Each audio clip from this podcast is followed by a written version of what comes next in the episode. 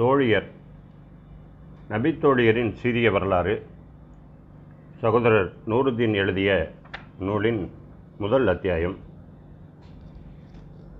சுமையா பின் ஹையாத் ரலியல்லா அன்ஹா அவர்கள். என் அன்பு மகனே என்னதான் சொல்கிறார் அவர்?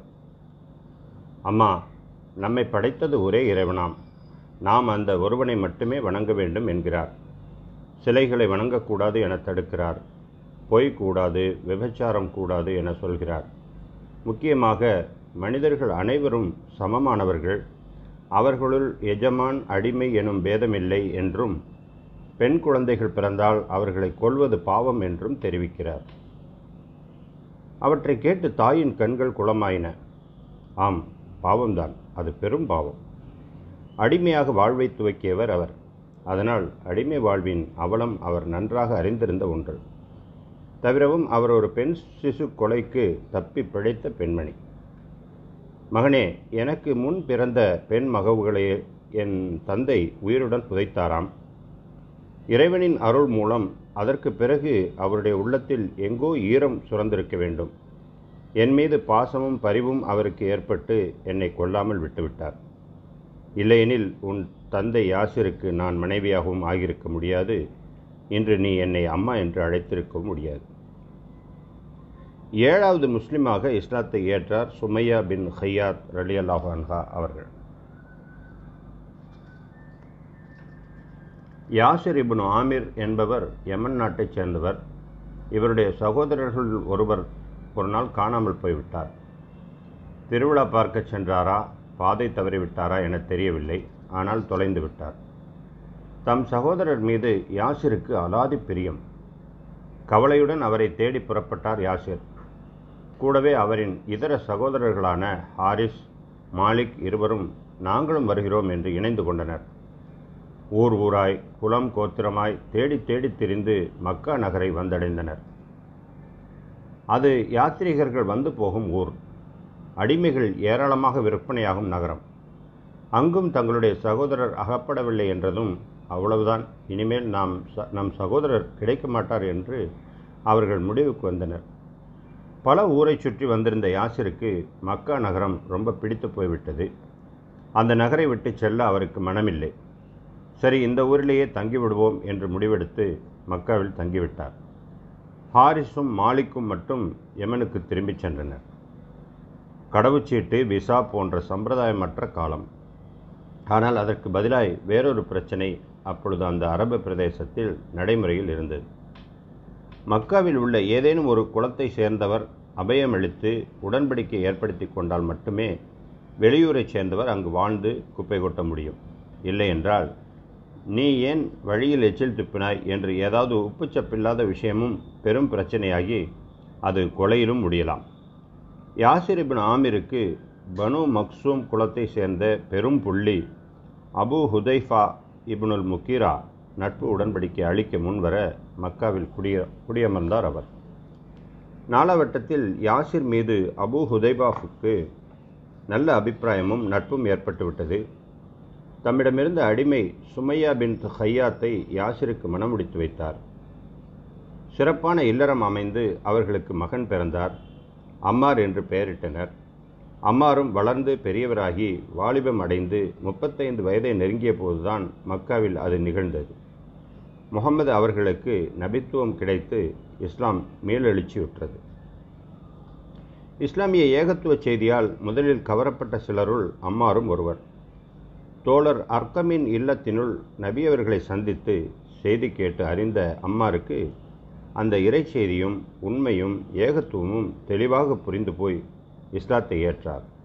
அத்துடன் நிற்கவில்லை. தம் பெற்றோர் யாசிர் சுமையா இருவரையும் இஸ்லாத்திற்கு அழைத்தார். என் அன்பு மகனே என்னதான் சொல்கிறார் அவர்? என்று விவரம் கேட்டார் சுமையா.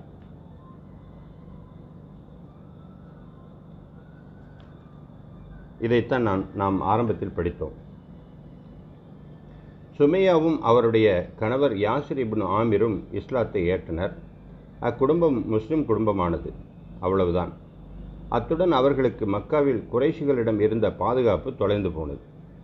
குறைஷி குலத்தில் பிறந்த வில்லன்கள் பலர் இருந்தனர். அதில் குறிப்பிடத்தக்க மிக முக்கிய வில்லன் அபு ஜஹல். யாசிருக்கு அடைக்கலம் அளித்தாரே அபு ஹுதைஃபா இப்னு முக்கீரா அவருடைய பனு மக்சூம் குலத்தை சேர்ந்தவன். எந்த குலத்தின் நட்பு உடன்படிக்கை ஒரு ஒரு காலத்தில் யாசிருக்கு அபயம் அளித்ததோ அதே உரிமை இப்பொழுது பன்மடங்கான சித்திரவதையாய் அவருக்கும் அவர் குடும்பத்திற்கும் வாய்த்தது. இஸ்லாமாம் புது மார்க்கமாம் இனி யாரும் அதை நினைத்து கூட பார்க்கக்கூடாது என்று கங்கணம் கட்டிய அபுஜகல் யாசிர் குடும்பத்தினர் மீது கொடுமையை கட்டவிழ்க்க உத்தரவிட்டான். பாலையின் கொடும் வெயிலில் மணலில் அவர்களை கிடத்தி கடல் அலையைப் போல சாரி கடலைப் போல கடலையைப் போல வறுத்தெடுத்தார்கள். படிப்படியாய் சித்திரவதையை அதிகரித்து பார்த்தார்கள். அவை எவற்றுக்கும் அம்மூவரும் தளர்ந்து விடவில்லை. மாறாக உறுதிதான் நாளுக்கு நாள் அம்மூவருள் வலுப்பெற்று வந்தது. அந்த உறுதியை மேலும் அதிகரித்தது ஒரு சுப செய்தி. மக்காவின் சுட்டரிக்கும் பாலை வெயில் ஒரு நாள் அந்த எளிய வறிய குடும்பத்தைச் சேர்ந்த தாய் தந்தை மகன் மூவரையும் கொதிக்கும் மணலில் போட்டு வதைத்து கொடும் அக்கிரமம் புரிந்து கொண்டிருந்தனர் குறைஷிகள். கொடுமை தாழாமல் அம்மூவரும் கதறியதை பார்த்து ரசித்து மகிழ்ந்து கொண்டிருந்தது அக்கூட்டம். ஒரு நாள் இரண்டு நாள் என்று அல்லாமல் அந்த கொடியவர்களுக்கு அது ஒரு தினசரி கலை நிகழ்ச்சி. அச்சமயம் முகமது சல்லா அலிசல்லாம் அவர்கள் அவ்வழியே சென்றவர்கள் இந்த கொடூரத்தை கண்டார்கள். இஸ்லாம் மீளெழுச்சி பெற்றிருந்த ஆரம்ப காலம் அது. நபியவர்களே கூட பலவித இன்னல்களுக்கு ஆட்பட்டிருந்த தருணம். தலையிட்டு எவ்வித உதவியும் புரிய இயலாத கையறு நிலையில் அக்குடும்பத்தினரை அழைத்து பொறுமையுடன் இருங்கள் உங்களது இறுதி இலக்கு சொர்க்கம் என்று அறிவித்தார்கள்.